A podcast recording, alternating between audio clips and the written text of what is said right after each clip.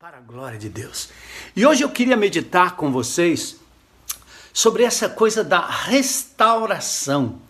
A restauração de vidas, restauração de ambientes, restauração de rotinas perdidas.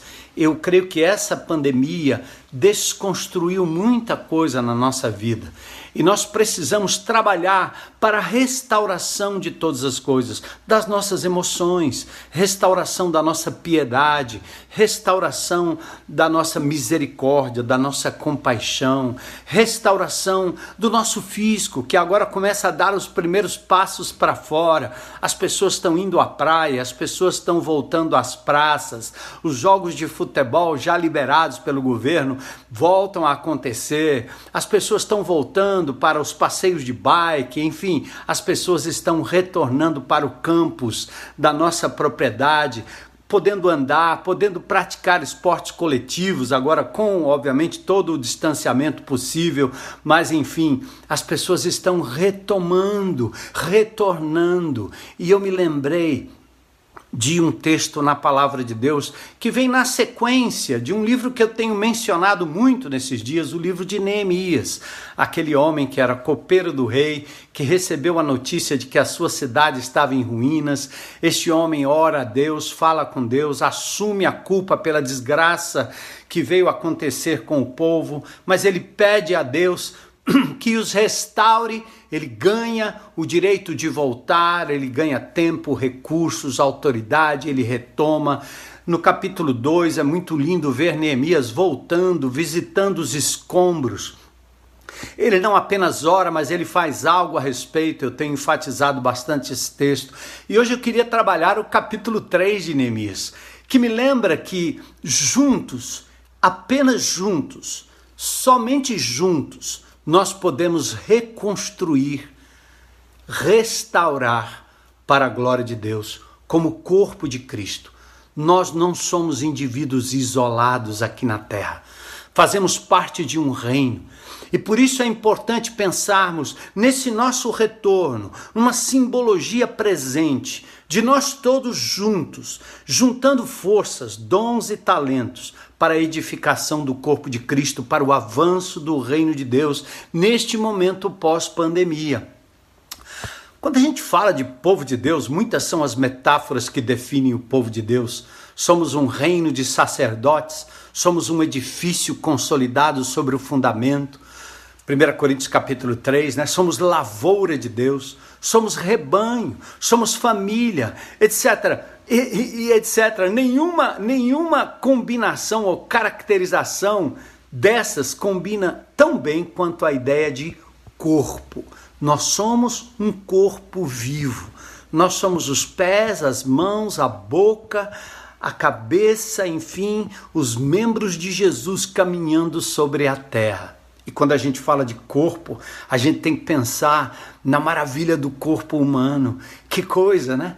E apesar do corpo humano ser constituído por partículas e parcelas tão pequenas, pense do seguinte, 37,7 trilhões de células que compõem o seu corpo. 100 bilhões de células estão só na pele, 100 bilhões de neurônios num só olho, só aqui no olho, 127 milhões de células na retina. Olha que coisa, você tem no seu corpo 6 litros de sangue, você tem 42 bilhões de vasos sanguíneos, 630 músculos, 360 juntas, 206 ossos, em se tratando de adultos. Mas corpo só é corpo de verdade quando todas as partes trabalham de forma sinérgica, juntas, todas as partes, tudo e todos funcionando em sintonia para o cumprimento de um mesmo objetivo. É assim o seu corpo. Quando você anda, todos trabalham em conjunto. Quando você salta, quando você pensa, quando você come, quando você dirige, quando você louva, enfim, temos movimentos voluntários e involuntários no nosso corpo. Por exemplo, você sabia Seu coração bate 115.200 vezes por dia. O meu que bate um pouco mais devagar, talvez metade disso aí. Você tem, durante o dia, você faz 23.040 respirações por dia. Pense nisso. E cada órgão do seu corpo tem formatos diferentes, tamanhos diferentes, fluxos e velocidades diferentes, uns mais expostos, outros menos expostos, uns estão à flor da pele, como diria, né? Mas outros estão lá dentro, escondidinhos, cada músculo, cada órgão, mas todos funcionam num mesmo propósito. Como é importante a gente pensar na igreja como corpo. Cada órgão, cada parte, cada músculo, cada célula, cada ligação nervosa, cada equilíbrio químico cooperando para o bom funcionamento e desempenho do corpo.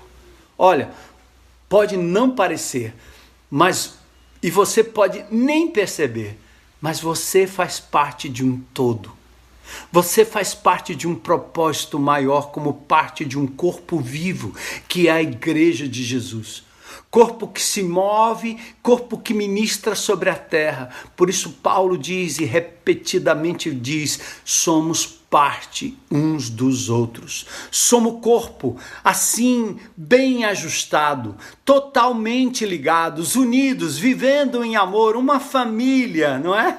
Isso é o que diz o hino, corpo e família, oposto à ideia de isolamento, de ficar só, oposto a essa ideia de ter que ficar enclausurado, essa ideia de você ter que ficar numa quarentena, né? Oposto ao individualismo que me leva a ficar em frente à televisão, ou em frente do computador, ou no meu tablet, ou no meu smartphone. Olha, nós não fomos feitos para isso. Isso nos adoece. O individualismo é uma ideia absurda, é pensar que eu me basto, mas isso não é verdade. 1 Coríntios capítulo 12, versículos 12 a 27, mostra como a igreja é o corpo de Cristo. Corpo humano que tem muitas partes, mas formam um mesmo corpo. Alguns de nós são judeus, alguns são gentios, alguns são escravos, alguns são livres, mas todos fomos batizados em um corpo, diz o apóstolo Paulo. O corpo não é feito de uma só parte, mas de muitas partes diferentes, diz o apóstolo Paulo. Se o pé disser, não sou parte do corpo porque não sou mão, acaso isso deixa de ser parte do corpo? Não. Você pode não ter um microfone na mão, você pode não ter uma guitarra, um teclado nas mãos, você pode não ser um líder, mas você está na retaguarda, sustentando todo o corpo como alguém muito importante. O nosso corpo tem muitas partes e Deus colocou cada uma como Ele quis. O corpo deixaria de ser corpo se tivesse apenas uma parte. Claro, o apóstolo Paulo muito sabiamente diz, algumas partes do corpo que parecem mais fracas são as mais necessárias. Não importa como você se sente, não importa como você esteja agora.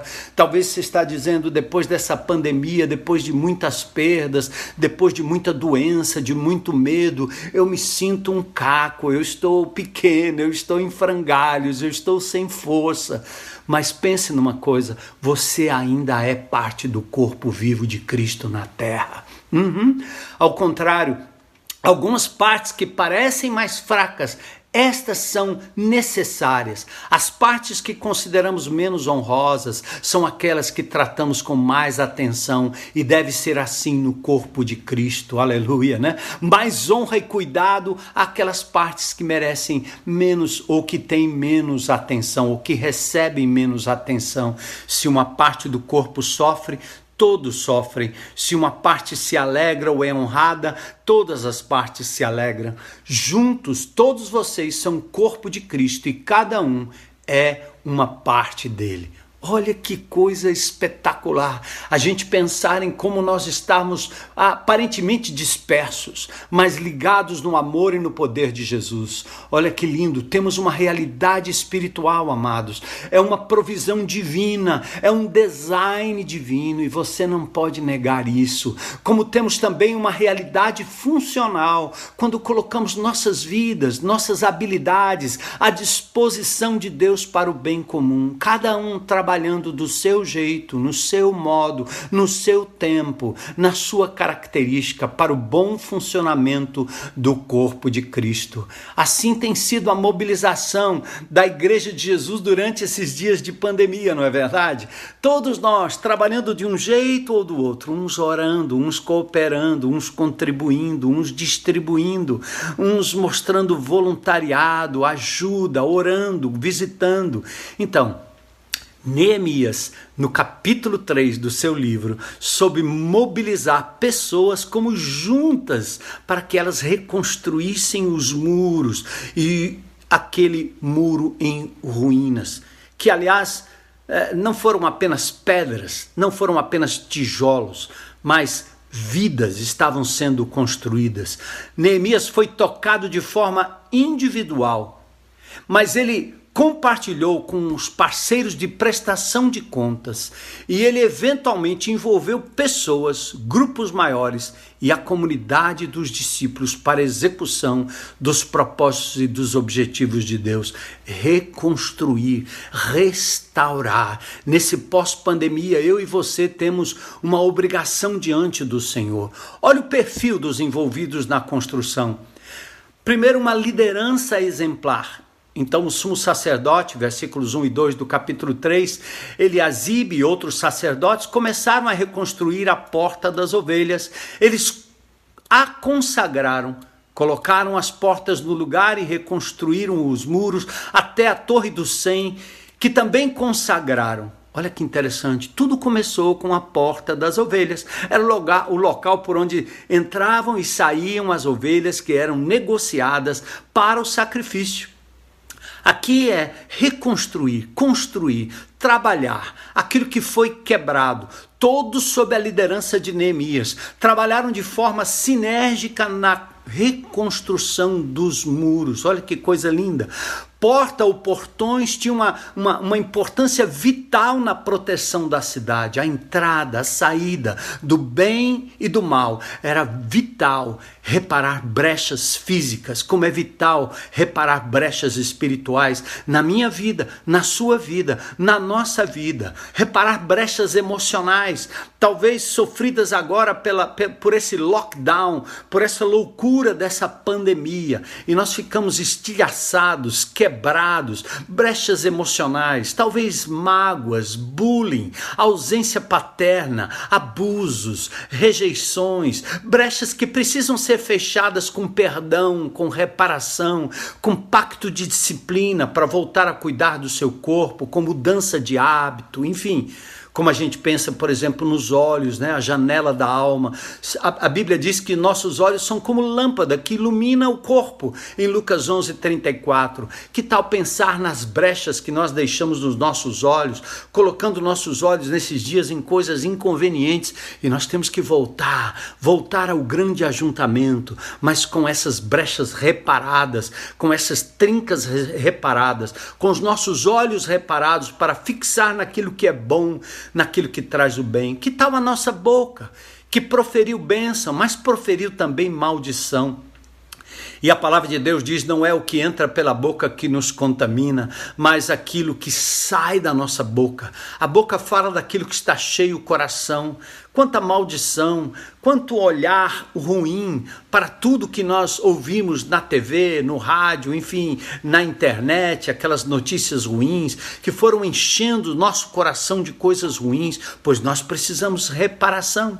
O trabalho coordenado por Neemias começa pela liderança, pelo sacerdote, sim, autoridade máxima. Os líderes que lideram pelo exemplo, colocaram a mão na massa, são os primeiros aqui a serem mencionados, os pais, os patrões, os líderes do lar, talvez você, mamãe, que tem ocupado a liderança dentro da sua casa, aqueles que são líderes na igreja, devemos liderar pelo exemplo, seja de compaixão, seja de amor, seja de disciplina. A restauração começa por nós, começa pela liderança. É bem verdade que muitos líderes vêm, muitos líderes vão, é bem verdade que por vezes a gente sente falta daqueles líderes que já estiveram entre nós, mas, amados, o Senhor é aquele que nos depura, o Senhor é aquele que traz, o Senhor é aquele que leva, o Senhor é aquele que tira, o Senhor é aquele que põe. E nós temos que lembrar que o que importa não é só a placa que aparece na reconstrução da porta ou do muro,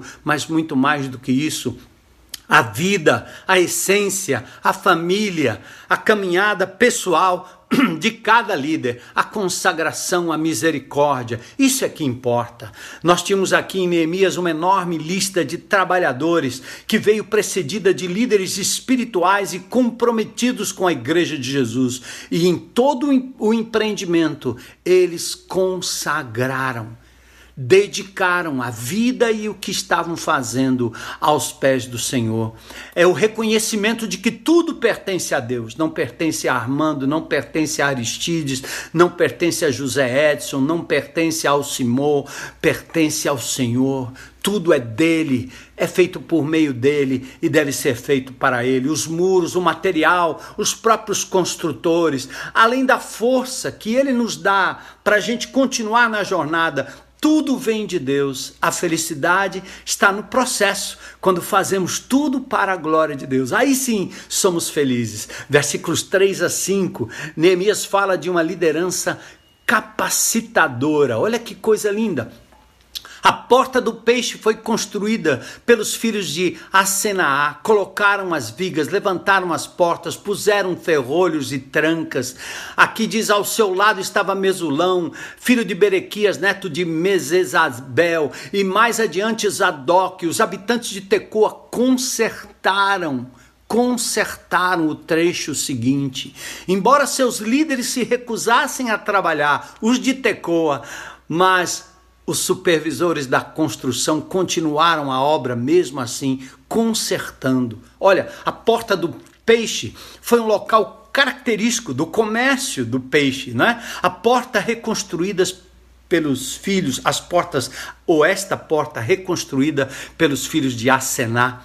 O termo consertar aparece nesse texto mais de 35 vezes nesse capítulo. O hebraico aqui é shazak. Consertar, shazak, significa reforçar, encorajar, tornar algo mais firme, mais forte.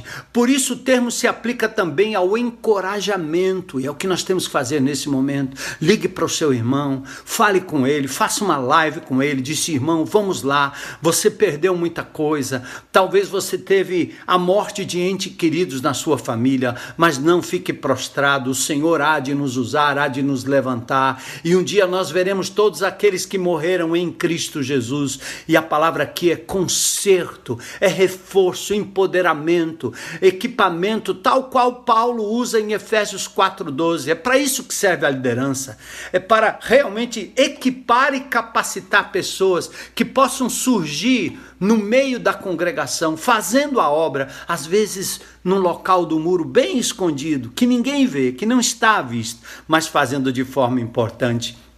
Os de Tecoa se envolveram na obra, mas seus líderes, alguns líderes, se recusaram a participar. Tem sido assim também no meio do caminho, com a igreja de Jesus. Alguns querem do seu jeito, querem ver seus desejos sendo satisfeitos, querem suas necessidades pessoais supridas e tem pouca paciência de esperar o tempo de Deus. Não se cria um filho de um dia para a noite. Nós temos que aprender a investir nos momentos de dureza, nos momentos de luta, nos momentos de doença. Eu me lembro quando pequeno, asmático, minha mãe passava horas e horas comigo nos postos, me levando à noite. Ora, claro, foi muito bom participar de momentos bons, mas quem ama de verdade também participa dos momentos ruins e não abre mão, e não vaza, e não corre, e não se omite nessa hora. E é este o convite que nós fazemos a todos vocês em nome de Jesus. Vocês são parte do corpo de Cristo, parte vital, mesmo dolorido, mesmo doendo, mesmo sendo carente de cuidado, venha com o corpo de Cristo. Os de Tecoa se envolveram na obra. Aqui temos a constatação de que nem todos se engajam, porque os seus líderes, os líderes de Tecoa, se recusaram. Sim, afinal, Deus vai usar os fiéis e os disponíveis. Glória a Deus, né? O texto revela que a atitude desses líderes, na verdade, era uma atitude de insubmissão. Eles se recusavam a trabalhar numa área onde eles não seriam os chefes, os comandantes e os líderes. Gente, isso acontece muito no corpo de Cristo, acontece na igreja mais do que você imagina. Pessoas que, se não estiverem no holofote, elas logo desanimam, porque elas se recusam a trabalhar lá dentro, lá no interior, lá onde ninguém está vendo. A gente só se esquece que quem está na frente ou quem está nos bastidores trabalha no holofote único da presença e do olhar de Deus. É para Ele que nós fazemos as coisas. Então, venham conosco. Perderam a bênção aqueles lá, porque não dobraram o pescoço empinado. Talvez discordassem de Neemias, e acontece isso, mas talvez eles até não gostassem dos planos de Neemias. Mesmo assim, nada justificaria não trabalhar pelo bem-estar do povo. Olha, amados, ao acudir uma cidade, um bairro, uma família, podemos até estar beneficiando um ateu, um bandido, um corrupto, um coração duro, um idólatra, mas de novo, estamos fazendo aquilo que está no plano de Deus. Nós somos corpo e fomos colocados por Deus para agir e restaurar e reconstruir. Isso estava no coração do líder Neemias e todos se engajaram. E por nós queremos o bem das pessoas e queremos o bem de Fortaleza, vamos continuar firmes como igreja e nós vamos celebrar essa unidade, essa junção, essa sinergia. O amor de Deus não é seletivo, lembra? Quando nós tivemos como igreja que providenciar colchões para os detentos, nós tivemos uma reação de alguns, mas o amor de Deus não é seletivo. E no capítulo 3, versículos 6 a 12, houve uma multiforme capacitação divina para reconstruir as brechas, os muros, para reconstruir aquelas áreas que careciam de restauração. E assim você vê muita gente caída, muita gente quebrada, muita gente, num certo sentido, sofrendo com os escombros dessa pandemia. Mas você precisa lembrar que Deus é aquele que lhe capacita a intervir. Não chame ninguém, não convide ninguém. É você que tem sido chamado e você pode assumir. Os reparos da porta antiga foram realizados por Joiada, filho de Pazéia, por Mesulão, colocaram vigas, levantaram portas, e aqui diz, olha, Uziel, filho de Araías, era ourives de profissão, ele consertou o trecho seguinte. O outro, ali estavam Ananias, fabricante de perfumes, reconstruíram Jerusalém até o muro do lago. Ou seja, que coisa linda, né? Ele fala das profissões. Você é um médico, você é um psiquiatra, você é um funcionário público, você é um artesão, você é um marceneiro, você é um porteiro, você é um vigia, você é um pedreiro, você faz artes com suas mãos, você é um praticante de artes marciais. Lembre-se, esse dom foi Deus quem lhe deu. Aliás, o talento, que colocado nas mãos de Deus vira dom, não é? Então agora é hora, vem com a gente. Vamos celebrar a retomada da Igreja de Jesus agora no campus, sob a tenda, abrindo o nosso campus, e vamos dar continuidade a tudo aquilo que Deus tem feito ao longo desses dias. Mas eu quero chamar a sua atenção para a reconstrução. Nessa lista tem pessoas das mais diversas profissões. Uziel era ourives, Ananias fabricante de perfumes, quem sabe, né, trabalhava na Jequiti ou na Avon, não sei.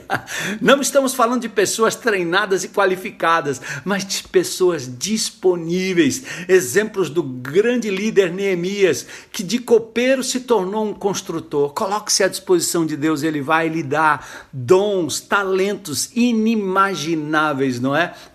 O importante era o coração dado, era o coração disposto, era aquela parte do corpo que diz: eu não posso sobreviver só, eu faço parte de um todo, mesmo que seja o dedo mindinho, ele dá sustentação. O espírito de submissão e cooperação é que tem que prevalecer agora, nesses dias que nós nos preparamos para um bem por alguém, para fazermos algo pela comunidade, por esta cidade devassada pela corrupção, devassada por essa política suja, devassada por aqueles que simplesmente aparecem em épocas de eleição, mas a igreja de Jesus não, ela está lá sempre, mulheres fortes, corajosas, disponíveis para trabalhar na obra. Elas eram as filhas de Salum, o governador de uma das metades de Jerusalém. Sim, as mulheres, como as mulheres têm nos abençoado. Durante todo esse tempo, a gente tem visto a debandada de um, de outro,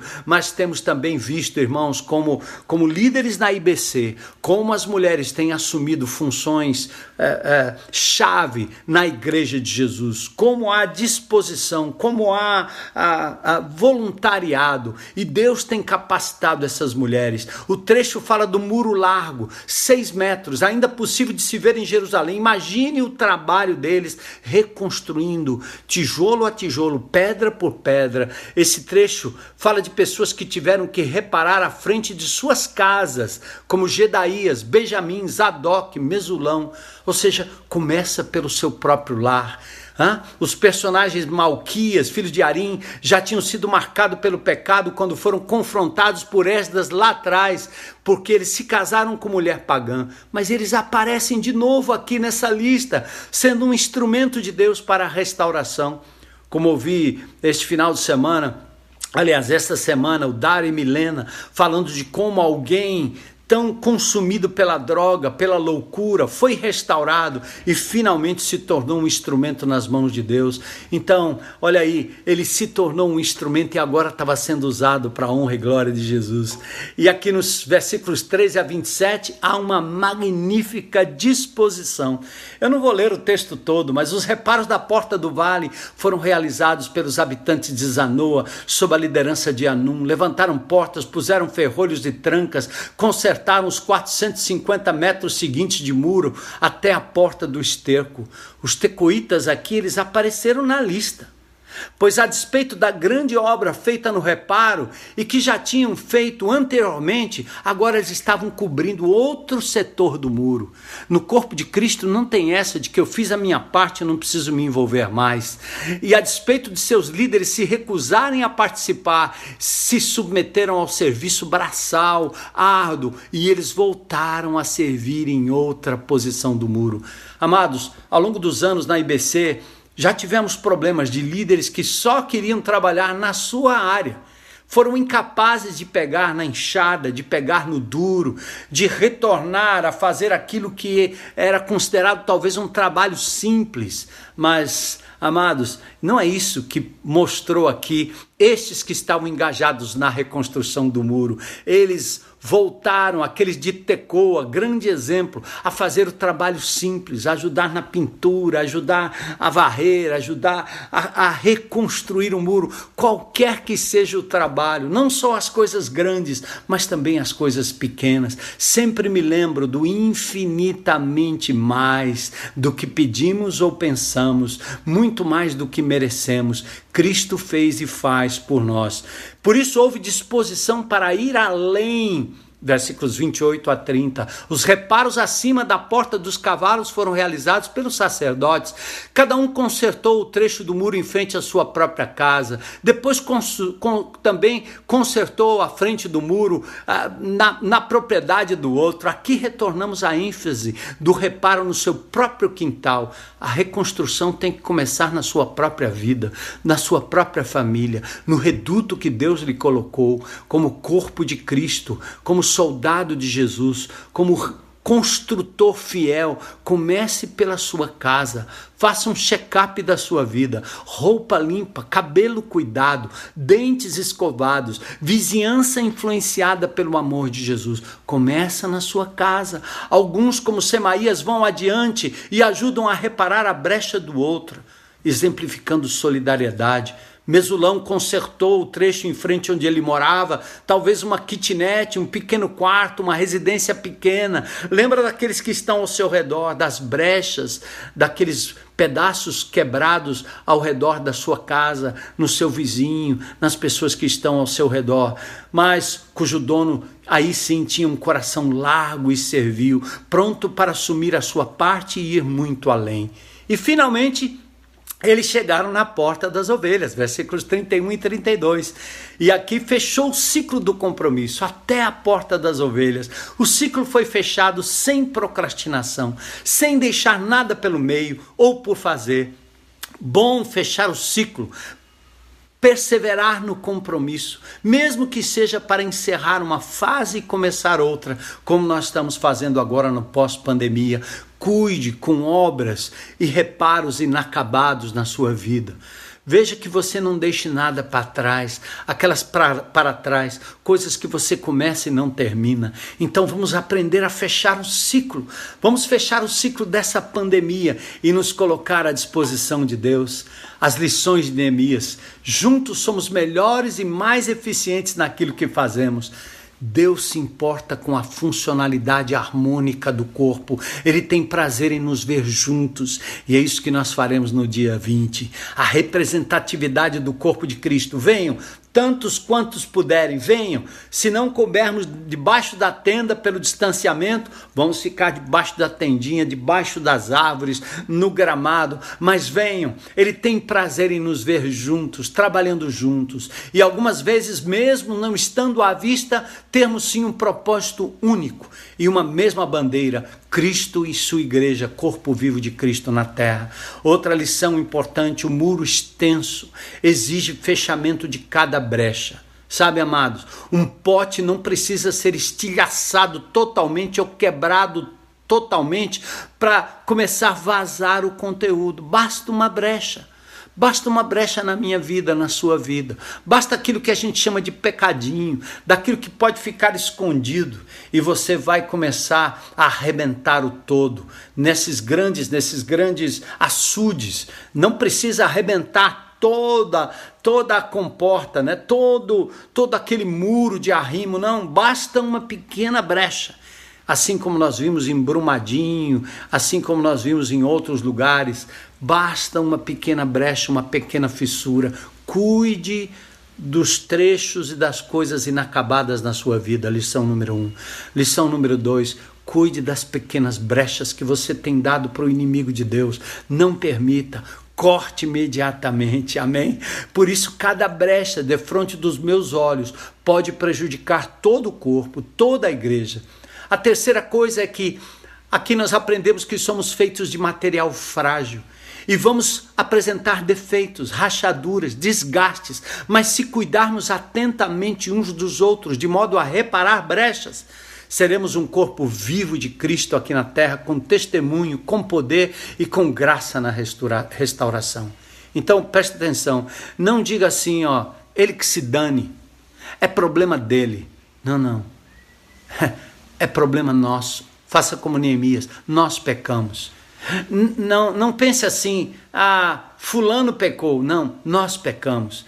Ele que se dane, não, todos nós estamos vulneráveis agora. Não ache que aquilo que está acontecendo não é da sua conta. Cada brecha nos muros da cidade ou na vida de meus irmãos é nossa responsabilidade também. Eu preciso de você, você precisa de mim. O plano de restauração dos muros e das nossas vidas depende de famílias. A descrição dos personagens no capítulo 3 é assim, ó, filho de fulano, filho de Beltrano. E assim nós estamos pensando no legado, no ensino que nós vamos deixar para as nossas crianças nesse pós-pandemia. Que exemplo nós estamos deixando para os nossos filhos e para a próxima geração? E aqui eu lembro do princípio da tamareira. Quem planta tamareira não colhe tâmaras. Tamareira é uma palmeira milenar, típica dos oásis desérticos da África. Eu vi muito isso no deserto do Sinai. Antigamente se dizia que a tamareira levava 100 anos para dar frutos, mas hoje, com 4 anos, já é possível colher frutos que têm minerais, vitaminas, principalmente a vitamina C, né? A tâmara é muito rica em vitamina C, mas o ditado ainda prevalece. Você planta para que outro colha, certo? Quando você colhe, outras pessoas plantaram. Preste atenção nisso. É isso que fazemos na vida de nossos filhos, nossas filhas, nossos netos, nossos discípulos em Cristo Jesus, aqueles a quem adotamos para influenciar e caminhar conjuntamente. Aí está o exemplo da liderança de Neemias. Ele distribuía as tarefas e dava responsabilidades individuais para o cumprimento de um todo. Todos fazendo a sua própria coisa, mas como parte de um todo. Ele começou com a consagração da obra, destacando o sumo sacerdote e seu trabalho voluntário e servil.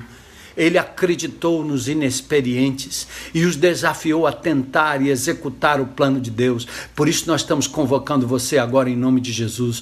Vamos reconstruir as brechas deixadas por essa pandemia, as brechas nas casas, nas vilas, nas ruas, mas muito mais nos corações, nas mentes, no emocional das pessoas. Ele acreditou nos inexperientes e nós acreditamos em você, meu irmão, porque Deus acredita, louvado seja Deus. Tenta, vamos lá, arrebanhar o maior número possível para levar aos pés de Jesus, oferecer cura e restauração. No caso dos que tinham pecado anteriormente, ele creu na restauração de todos. Então venham, voltem-se para o Senhor. Cada órgão do corpo tem formatos diferentes, tamanhos diferentes, fluxos e velocidades diferentes, uns mais ou menos expostos, mas todos funcionam num só propósito, e nós vamos celebrar isso no dia 20, cada órgão, cada parte, cada músculo, cada célula, cada ligação nervosa, cada equilíbrio químico, cooperando para o bom funcionamento. Pode não parecer, você pode não perceber, mas você faz parte de um todo, o corpo vivo de Cristo na terra. Você faz parte de um propósito maior. E é isso que nós queremos celebrar nos próximos domingos. É isso que nós queremos fazer presencialmente na presença de Deus.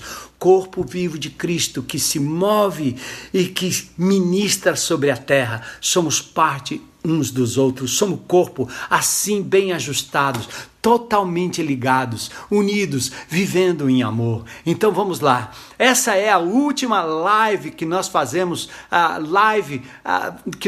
aqui, porque agora, a partir de agora, nossos cultos serão presenciais. Mas lembra do que eu disse, amados, nós podemos ter um retrocesso no nosso país, no mundo. A perseguição pode retomar com força, mas a igreja não parou e a igreja não vai parar, porque somos um corpo vivo, um corpo místico, cuja cabeça é Jesus, e o seu sangue repassa por todos nós, o sangue que nos lava, que nos limpa e que nos dá a vitória sobre o diabo, sobre o mundo e sobre o pecado. Então vamos nos juntar, vamos nos unir. Eu convido você a celebrar hoje, amanhã e depois, durante toda a semana, e convido você a estar com a gente no próximo domingo, para a glória de Deus, juntos, dia 20, 8h30 da manhã, e também às 5h30 da tarde. Vamos estar lá no presencial. Venha!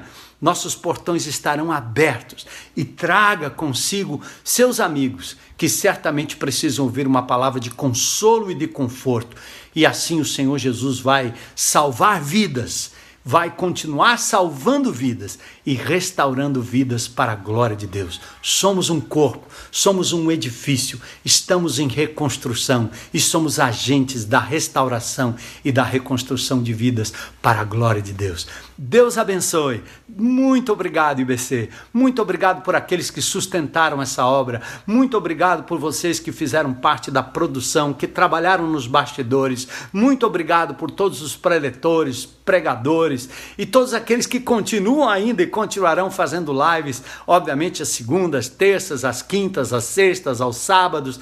Nesse próximo sábado temos também uma programação maravilhosa, mas eu estou convidando você, Igreja de Jesus, a estarmos presentes e a sentirmos que naquele lugar há uma unção, já posso sentir, verdadeiramente Deus estará lá, porque a Igreja de Jesus estará reunida em seu nome, em nome de Jesus. Amém. Deus abençoe.